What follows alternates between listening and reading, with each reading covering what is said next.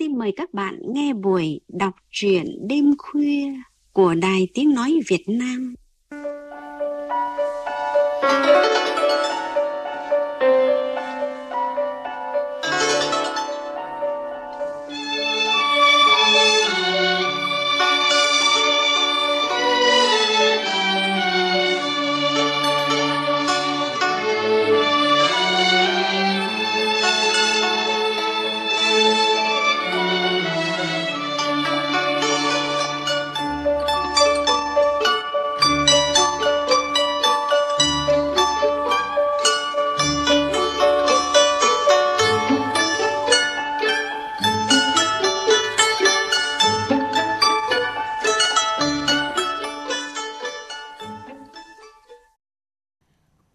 Thân mến, tác giả Hoàng Thị Trúc Ly, sinh năm 1989, là hội viên Liên hiệp các hội văn học nghệ thuật An Giang. Chị được nhận định là một cây bút giàu nội lực, với những sáng tác chú trọng khai thác tâm tư và những góc khuất bên trong nhân vật. Trong chương trình đọc truyện đêm khuya hôm nay, mời các bạn cùng nghe một truyện ngắn của chị có nhan đề Người mang thánh giá.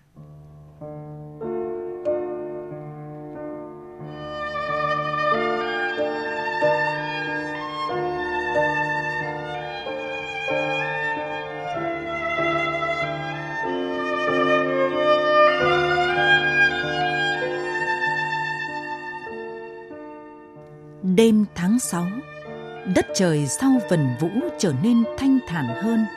Gió thổi nhẹ trên những tàu chuối già. Nhang khói đã lịm từ chiều hôm, vẫn thẳng hoặc sực nồng ngang mũi.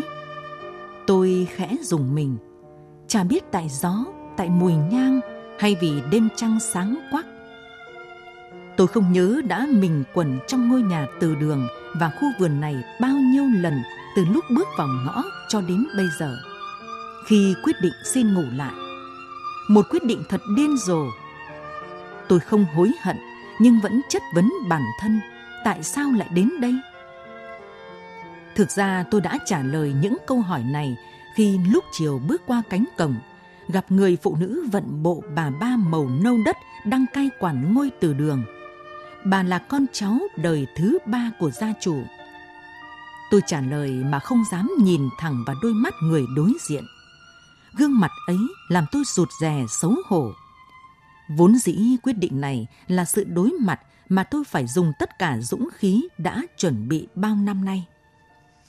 Cô giáo, bao giờ cô dắt học trò đến thắp hương? Có lẽ là gần ngày 27 tháng 7 cô ạ. Bữa đó trường cháu sẽ tổ chức chuyến du khảo về nguồn. Người phụ nữ ngoài 60 nhìn tôi nhiệt thành. Với bà, việc này vẫn diễn ra đều đặn trong năm.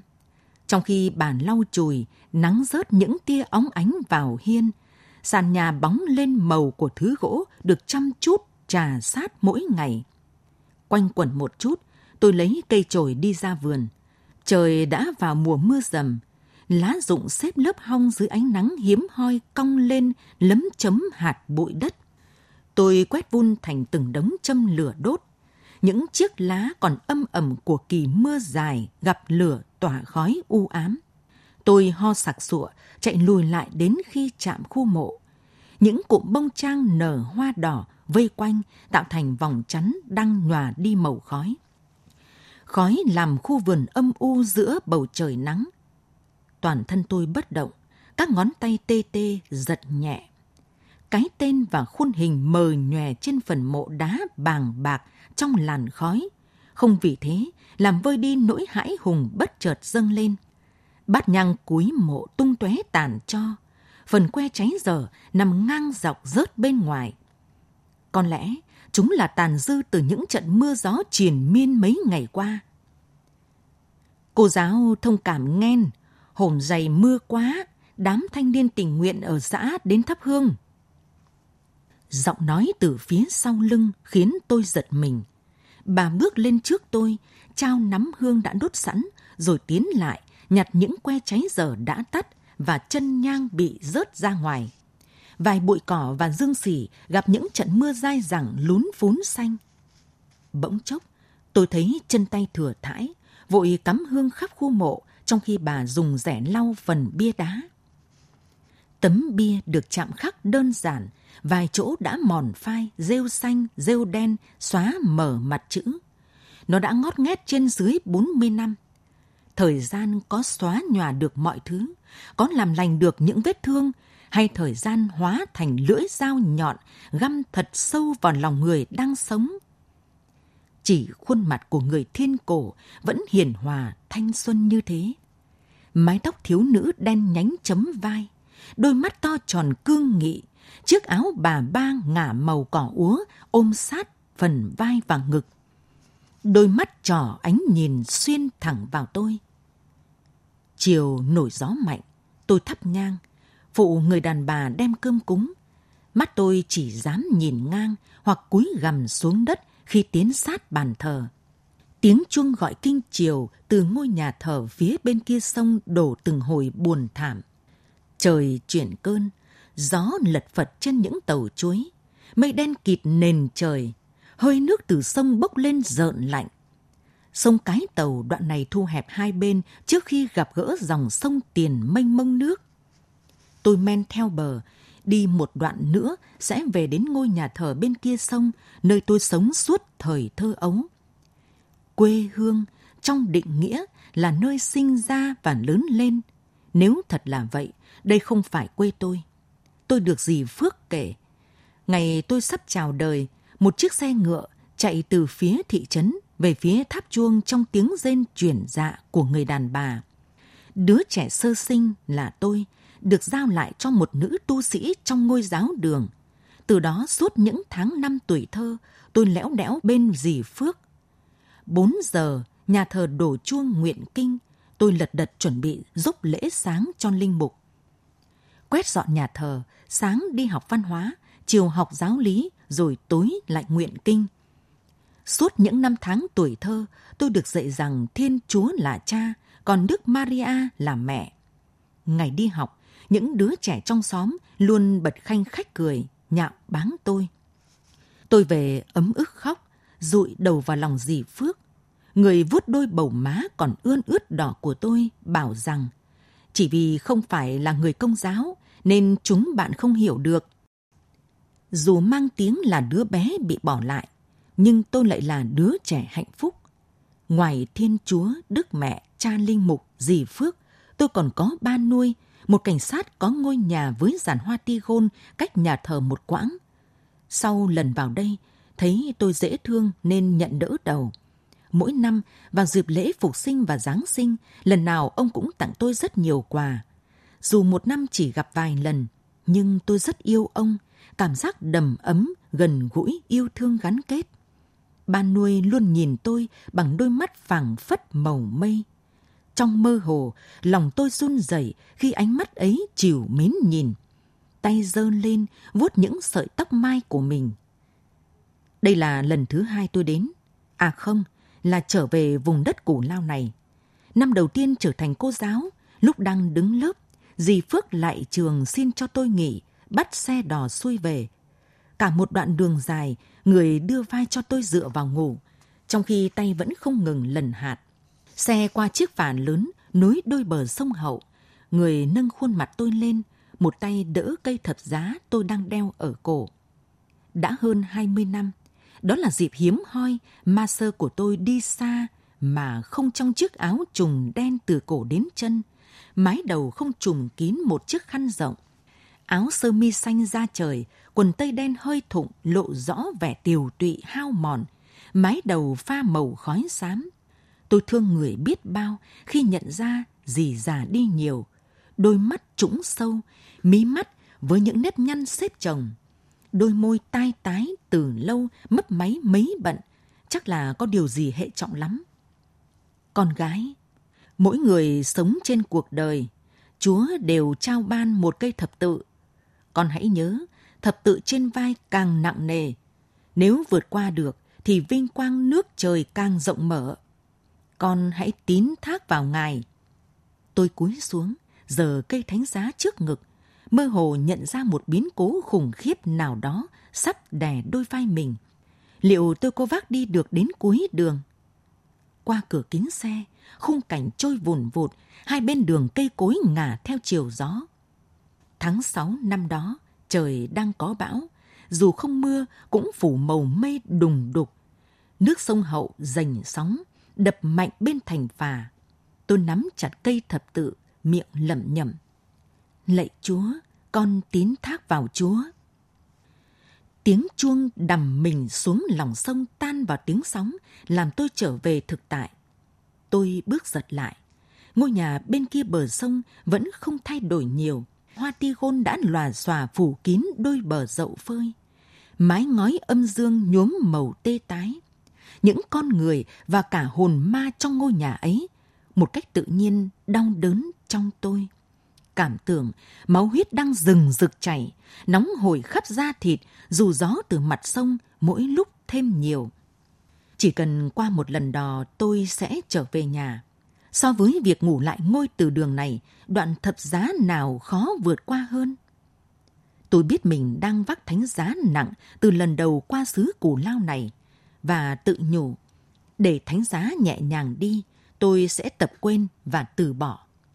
Tôi cố để bản thân như ngày còn rụi đầu vào ngực dì Phước. Cảm giác bị trêu chọc không cha mẹ ngày bé so với hiện tại nhẹ nhõm hơn nhiều. Đôi lúc tôi thấy mình bất hạnh vì là trẻ mồ côi. Tôi nào biết điều đó lại là niềm mơ ước tựa phép màu muốn hoán đổi trong tôi hôm nay. Thật may, bờ vai tôi đã đủ dài, đủ rộng. Tôi bước vào ngôi từ đường khi người đàn bà đang ngồi gõ mõ bà bận bộ bà ba màu xanh xám, tóc búi thấp sau đầu. Tôi quỳ gối, ngồi trên hai chân chắp tay phía sau lưng bà, dáng vẻ ngượng ngập, làm theo những động tác cúi đầu vái lạy. Người xứ này phần lớn theo đạo tứ ân hiếu nghĩa. Sau giờ tụng niệm lúc ăn cơm tối, bà nhìn tôi đầy bao dung, bảo tôi không phải người đồng đạo, không cần làm theo bà. Tôi khẽ gật đầu, một cách tự nhiên nhất quay sang hỏi thăm về người phụ nữ được thờ trong ngôi tử đường. Họ đồn nhau, cô Sáu Hồng linh lắm nên về báo thù. Cô giáo học nhiều, nghĩ thử. Cô Sáu Hồng là một nữ anh hùng. Ai đời báo thù kiểu tiểu nhân vậy, đúng không cô giáo? Tôi gật đầu nuốt trọn miếng cơm chẳng may bị nghẹn. Cảm giác ánh mắt trên bàn thờ vẫn đang đăm đăm nhìn mình như chờ đợi câu trả lời bà đã chuẩn bị gối mền cho tôi từ chiều. Nhưng tôi biết mình chỉ dám ngủ ở hàng ba. Mặc cho gió và mùa này mưa đến thất thường, mặc cho bà nhất mực không đồng ý. Ai đời, cô giáo đến thắp hương cho cô Sáu Hồng, con lòng muốn ở lại tìm hiểu mà ngủ ở ngoài sao đặng. Tôi là vị khách không mời mà đến, ít nhất nằm ngoài này tôi có thể tránh ánh mắt trên bàn thờ, lúc nào cũng đăm đăm nhìn tôi tưởng như thấu cả tâm can, vì một bên mày trên gương mặt khẽ nhướng. Càng về tối, ánh mắt ấy càng bám chặt lấy tôi. Đêm rằm, trăng dở dỡ, bụi dạ lý trước hàng ba đã bắt đầu tỏa hương. Những chùm hoa trắng bé nhỏ, gầy manh, chút sạch tinh huyết vào màn đêm mỗi lúc thêm nồng. Hương thoảng, dịu nhẹ tan vào sương đêm, trong nhà, đèn leo lét vài hột sáng trên bàn thờ. Tiếng sột soạt trở mình, tiếng ho khẽ của người đàn bà vẻ như đang chìm vào giấc ngủ. Tôi trở dậy, khoác thêm chiếc áo len mỏng, bước xuống bậc tam cấp. Bụi dạ lý đang nhao nhao hướng gió, phe phẩy hương ngào ngạt. Ánh mắt trong ảo ảnh sáng tối, phóng tia nhìn mãnh liệt đến tôi. Một lần nữa, tôi lao thẳng ra ngoài như chạy trốn. Đêm đồng nội thật khác, đại ngàn trong thẳm sâu ký ức của tôi là tiếng chuông vọng vào vách núi, là tiếng rầm rập của xe ngựa khua trên đá sỏi. Còn nhớ, lần đến ngôi nhà có giàn hoa tigon bên kia sông cùng dì Phước, không gian cũng không lắng trầm đến vậy. Cũng có thể vì đêm ấy có quá nhiều người cùng canh thức. Đêm ấy quá đỗi bất ngờ, hoang mang. Đêm ấy, lần đầu tôi biết rõ về cội nguồn của mình để tự nguyện quấn lên mình vành khăn trắng. Còn đêm nay, trong căn nhà vốn thâm lặng này, chỉ riêng tôi không ngủ, riêng tôi học cách đối diện, dù rằng mọi thứ đã dần chìm vào quên lãng. Thánh giá này vốn dĩ Chúa đã trao ban từ ngày tôi còn chưa tượng hình hay nằm đâu đó ở ngón chân của má, ở ngón tay của ba. Tôi đang vác nó đi trên đoạn nhiều bùn lầy. Chúng có thể nhấn tôi lún sâu xuống thăm thẳm nếu tôi không biết cách vác tử tế. Đơn giản, vì nó rất khó nhọc. Tôi ngồi xếp bằng chân, một tay nắm cây thập tự trước ngực, một tay lần chuỗi mân côi. Mặt quay ra khoảng sân ngập ngụa trăng. Làng quê yên ả đến cô tịch. năm mươi tràng hạt được lần xong, tôi tựa lưng vào cánh cửa đã khép nửa, thư thả duỗi thẳng chân, mắt nhắm hờ, tiếp tục đọc thầm những câu kinh tôi thuộc, mong tìm giấc ngủ đến. Chắc vì lạ chỗ, tôi đã đọc đi đọc lại rất nhiều câu nguyện mà vẫn chẳng thể chợp mắt. Tiếng dế giả dích, tiếng ếch nhái nhảy lõm bõm. Sau những trận mưa, chúng thường lộng hành như thế, dường như cố tình không để yên cho vị khách lạ. Một trận gió mạnh thổi ngang, sổ tung chân mùng đã được tấn cẩn thận dưới chiếc chiếu trúc. Có vẻ trời đang chuyển rông, vài hạt mưa lác đác xuyên vào thềm. Sực nhớ bó nhang tôi để quên ngoài khu mộ. Chập tối sau giờ cơm, tôi đã đánh liều ra thắp thêm nhang cho ấm. Trăng mờ như sương, khu vườn gió quật thốc liên hồi. Mùi chuối già hương chín bói vẫn không át được mùi nhang sực ngay vào mũi. Tôi dậm chân, vấp té nhào xuống gốc chuối. Con chim cú mèo trỏ hai mắt xanh lét, hốt hoảng, vỗ cánh từ bụi chuối bay đi. Tôi vùng dậy, cúi dạp đầu chạy ngược lại. Mùi nhang đuổi phía sau lưng. Tôi ôm gối chạy vào giường, kéo mền đắp qua mặt. Ngoài kia rông, cô cho cháu ngủ chung với. Bà trở dậy, vấn lại mái đầu, ngát dài, chép miệng, sò dép bước ra cài cẩn thận chốt cửa. Gió thổi mạnh, cánh cửa bị xô ra đập vào liên hồi. Tiếng dép di chuyển đến bàn thờ, tiếng bật tách của hộp quẹt. Mùi nhang nhanh chóng chui vào mũi tôi. Độ vài khắc, tiếng dép di chuyển đến gần chiếc giường. Dây võng cạ vào cột nhà danh nghiến như tiếng của sợi dây thừng siết chặt cổ người. Tôi hé mền, thấy bà đang đòng đưa trên võng. Người già thường khó ngủ. Tiếng chuông từ ngôi đình đâu đây lại đổ. Ngay sau đó là một tràng sấm nổ đi đoàn kèm tia chớp như luồng điện cắt rạch ngang trên nóc nhà. Tất cả hùng hổ đe dọa, dọn dẫn cho cơn mưa nặng hạt đã phát đi hơi nước lạnh vào gió. Tiếng bà hòa vào tiếng mưa dồn dập chút xuống. Ngày mai cúng kỳ yên đình thần hội an, cô giáo ở lại nghe hát bội, mốt hãy về. Cô Sáu Hồng bị bắt cũng vào đêm hôm nằm, mới đó hơn 40 năm rồi. Tôi nằm yên không trả lời, tiếng bà thập thõm trong tiếng mưa. Câu chuyện kéo tôi bềnh bồng trên mây, đầu óc xoay xoay nhẹ, hút sâu về một không gian khác. Tiếng trống đập dồn, ánh nến rực rỡ. Khoảng giữa những trụ cột gỗ tròn to bóng nhẵn, đoàn hát bội đang chờ sẵn. Trang phục sặc sỡ, lấp lánh đủ sắc, đào kép chát phấn son như mặt tượng sáp. Áo bào, lông vũ đính đầy kim sa. Phía chính điện, trên gian thờ, la liệt các mâm trầu cau, ngũ quả, xôi gà, bánh mứt. Lễ túc yết vừa xong, chúng đánh báo đến lễ xây trầu và hát bội. Trước chính điện, gian võ ca đã được bài trí như sân khấu. Diễn viên và nhạc công đều hóa trang, chống mõ dựng sát góc cột.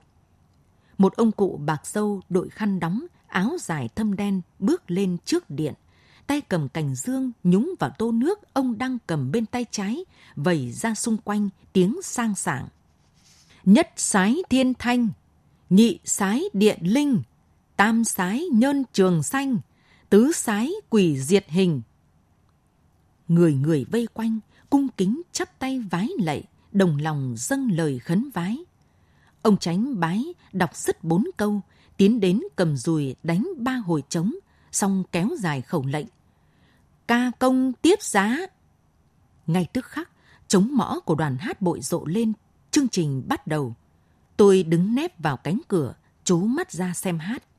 Trước nay trong nhà thờ, tôi mới chỉ xem các nghi lễ rửa chân, đóng đinh hay phục dựng vườn địa đàng. Chúa Giêsu được sinh ra trong hang đá. Lễ kỳ yên diễn tuồng thực như khi xem hát cải lương trên tivi. Giữa gian võ ca, đào tránh, vào vai bà Trưng, quyết lòng thề nguyền, cưỡi voi ra trận, trả thù nước, nợ nhà. Đôi mắt đào tránh được tô vẽ sắc sảo rực lửa hận thù. Phía sau áo mão gắn cờ lệnh nền phi long. Tay cô đào cầm cây thương đào, xoay điêu luyện. Bỗng chó sủa rầm rộ, một phát súng, rồi hai, ba phát dội vào trong đình. Người người nhốn nháo, đổ xô ra ngoài. Trước cổng đình, lính tráng vây tứ phía. Sáu hồng, con ông bảy đê nè. Dưới gốc cây sa la, một cô gái nhỏ nhắn đang dễ dụa giữa những vòng dây thừng cuốn chặt, miệng đã bị bịt rẻ. Lính giơ súng ngăn đám đông xôn xao tiến tới gần. Tiếng xì sầm, dì tai nhau sau tiếng quát nạt ra lệnh giải tán của tên cảnh sát đang giơ điếu xì gà quơ quơ ngang miệng. Ngón út tay trái hắn cụt lùn sát mu bàn tay. Chúng xô cô gái té nhào xuống, dùng đòn gánh thọc theo vòng dây thừng trên thân người, rồi hai tên lính đưa vai vào gánh hai đầu. Trọng lượng cơ thể cô gái treo trên từng đoạn thừng thiết mạnh vào da thịt. Khúc hông, ngay chỗ xẻ của tà áo, hở ra phần da cấn mạnh chen lút đoạn thừng vòng qua, tưởng có thể cắt ngang thân người. Tên cảnh sát đưa điếu xì gà lên miệng rít bằng bàn tay cụt mất ngón út, ngạo nghễ như để thị uy. Rốt cuộc, cũng bắt được mày. Sao? Bất ngờ đúng không sáu hồng? Mày nhận nhiệm vụ thủ tiêu tao mà. Đổ khốn. Hắn vừa nói, vừa dí đầu thuốc lá còn đang đỏ lửa vào má cô gái. Da mặt thiếu nữ đôi mươi non tơ gặp lửa đỏ vồng lên, bén ngọt, khen khét cháy trước kẻ đang cúi gằm mặt, trợn trừng nhìn cô gái bằng đôi mắt toàn lòng trắng.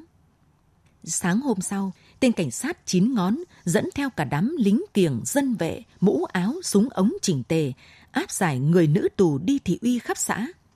Đến chợ cái tàu thượng, chúng phát loa tung tin sáu hồng đã đầu hàng khai báo. Ai nấy đổ xô thu dọn hàng hóa để tránh mặt, tỏ rõ vẻ lo lắng sợ hãi.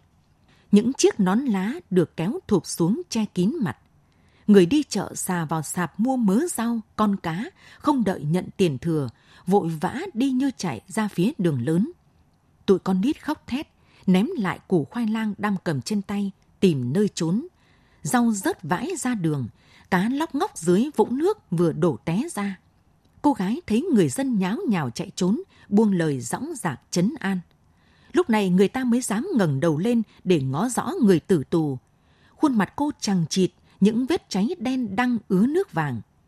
Hai cặp má mí phủ, tím mọng cụp xuống. Ti hí tưởng như không còn con ngươi thay cho cái dáng thướt tha trong bộ bà ba và đôi mắt to lanh lợi ngày nào, cắp thúng đi giải truyền đơn khắp chợ. Mái tóc đen óng mượt đôi mươi, phơi nhuộm màu máu, bết lại giữa trưa hè. Đầu ngón tay, ngón chân run rẩy trong gông cùm lúc chạm đất, sau những đòn kẹp điện và tuốt móng. Tiếng xì xào, ồn ã, mỗi lúc thêm đầy, y như đêm cô bị trói dưới gốc cây vô ưu. Tên cảnh sát chĩa súng bắn chỉ thiên để ra oai, rồi lệnh dẫn giải nữ tù về đồn. Gần một tuần sau, bồn cũ tiếp tục được soạn lại vào giữa trưa. Nhưng lần này vừa qua khỏi chợ, Sáu Hồng khụy xuống bất tỉnh. Dưới bộ bà ba không còn xác định được màu, là một thân thể tưởng như đứt lìa từng đoạn. Phần cổ, nơi tay, chỗ bụng, trên ngực, dưới đùi, toạc những đường dao rạch và vết tàn thuốc. Một dòng máu dì ra nơi mép đã rộp lên bong thành mảng. Tên cảnh sát lấy báng súng lật qua lật lại. Phạm nhân vẫn bất động. Hắn túm tóc, kéo sành sạch cô xuống hầm cá cha bên đường. Khai mau, đồ chó! Sau tiếng quát, hắn nhấn đầu cô chúi xuống mặt nước. Đã vào mùa mưa, nước trong hầm ngộp lún. Lũ cá cha bạo dạn, nghe động thấy mùi máu quẫy đạp kéo đến rìa. Sặc sụa thứ mùi tanh tởm ô uế của nước tiểu và phân người tù đọng hết năm này qua năm khác. Hôm ấy, nhiều người tan chợ về chứng kiến đều nổi gai ốc, lắc đầu chua xót. Đàn đảo đế quốc Mỹ và tay sai. tựa như tàn cho chỉ đợi để bùng lên cháy lần cuối. Tiếng hô dù yếu ớt, nhưng sóng dạp vang lên lúc cô được lôi lên bờ. Để xem, mày còn già họng được nữa không? Tên cảnh sát bóp mạnh khuôn hàm người tù, hai hàm răng nghiến chặt. Hắn thọc lưỡi dao vào mép cô giết mạnh. Cặp mắt người tù như hai cục máu dán chặt vào khuôn mặt hắn. Trong cơn cuồng nộ, lưỡi dao của hắn nhằm tới mắt trái rồi mắt phải cô gái. Con dao sắc ngọt trên tay xoay xoay. Mắt long lên sòng sọc, hắn xé tung hàng cúc áo. Hai bên ngực của nữ tù vẫn khẽ khàng nhô lên theo nhịp rời rạc của trái tim. Sau vài giây chết khiếp, chưa bao giờ người dân quanh chợ lại phải thầm thốt lên tiếng chửi rủa như thế vào đúng ngày rằm. Những chiếc nón lá trên đầu ngả xuống tay. Họ cúi đầu trước thi thể không còn nguyên vẹn của người nữ tù. Gió vù vù thổi trên những tàu chuối trong vườn, đang hòa vào sương khói trước hàng bông trang không phải cô Sáu Hồng, mà là người đàn ông bước ra từ tấm hình đặt trên quan tài khi lần đầu tôi về xứ Cù Lao quấn trên đầu mảnh khăn trắng. Đó là ba tôi, tên cảnh sát chín ngón trong câu chuyện người đàn bà giữ từ đường đã kể. Ông mất vì rớt xuống hầm cá cha sau nhà. Đâu ai có thể tước đoạt được quyền làm cha của một kẻ giết người phải không con? Ông chính là ba ruột con đó. Mẹ con là người tình của ổng. Vì sợ ghen tuông nên ổng mới bày đặt ra chuyện nhận con làm con nuôi. Tâm nguyện cuối cùng của ổng trước khi chết là muốn con nhận ổng là cha ruột và thay ổng thi thoảng về ngôi từ đường xin cô Sáu Hồng xá tội để linh hồn siêu thoát. Giọng dì Phước lần cùng tôi về làm ma cho ông rồi sang thắp hương cho cô Sáu Hồng thập thõm lẫn trong tiếng mưa. Đùng, một tiếng đánh lớn của sấm sét chớp lóe vào chỗ tôi nằm. Cánh cửa sổ tung rung lắc. Tôi vùng dậy, lao ra ngoài cổng, mưa tát mạnh vào mặt. Theo hướng bờ sông, tôi khuỵu xuống bãi cỏ. Những tia sáng rạch trên mái ngói âm dương. Chưa bao giờ tôi muốn về nhà như lúc này. Chưa bao giờ tôi muốn ngồi trước mộ ba tôi như lúc này. Tôi nắm chặt cây thập tự lạnh ngắt trước ngực, cảm thấy đôi vai nhẹ tênh, mặc cho mưa vẫn đang chút xuống liên hồi.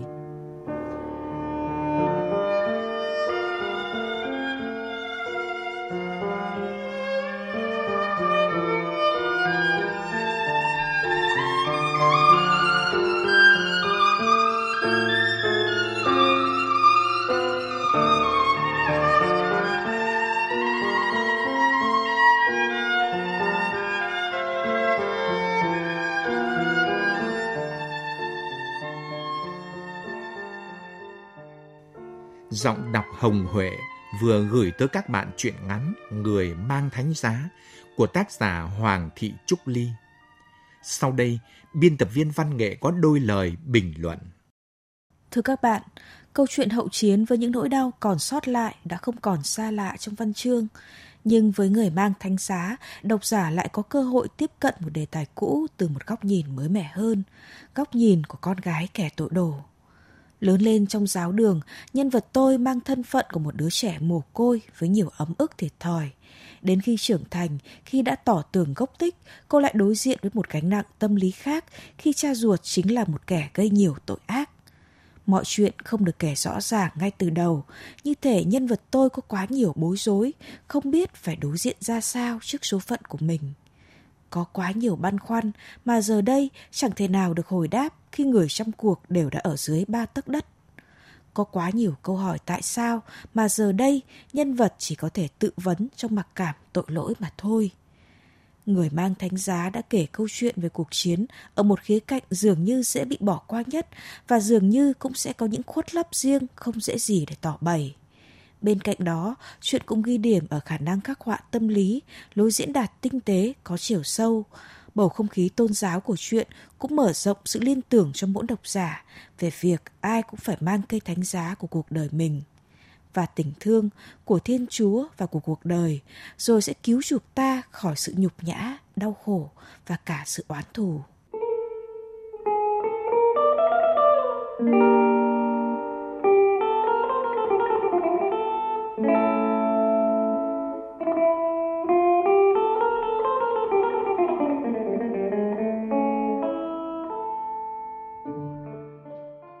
Chương trình đọc truyện đêm khuya hôm nay do biên tập viên Nguyễn Hà thực hiện xin dừng ở đây. Thân ái, chào các bạn.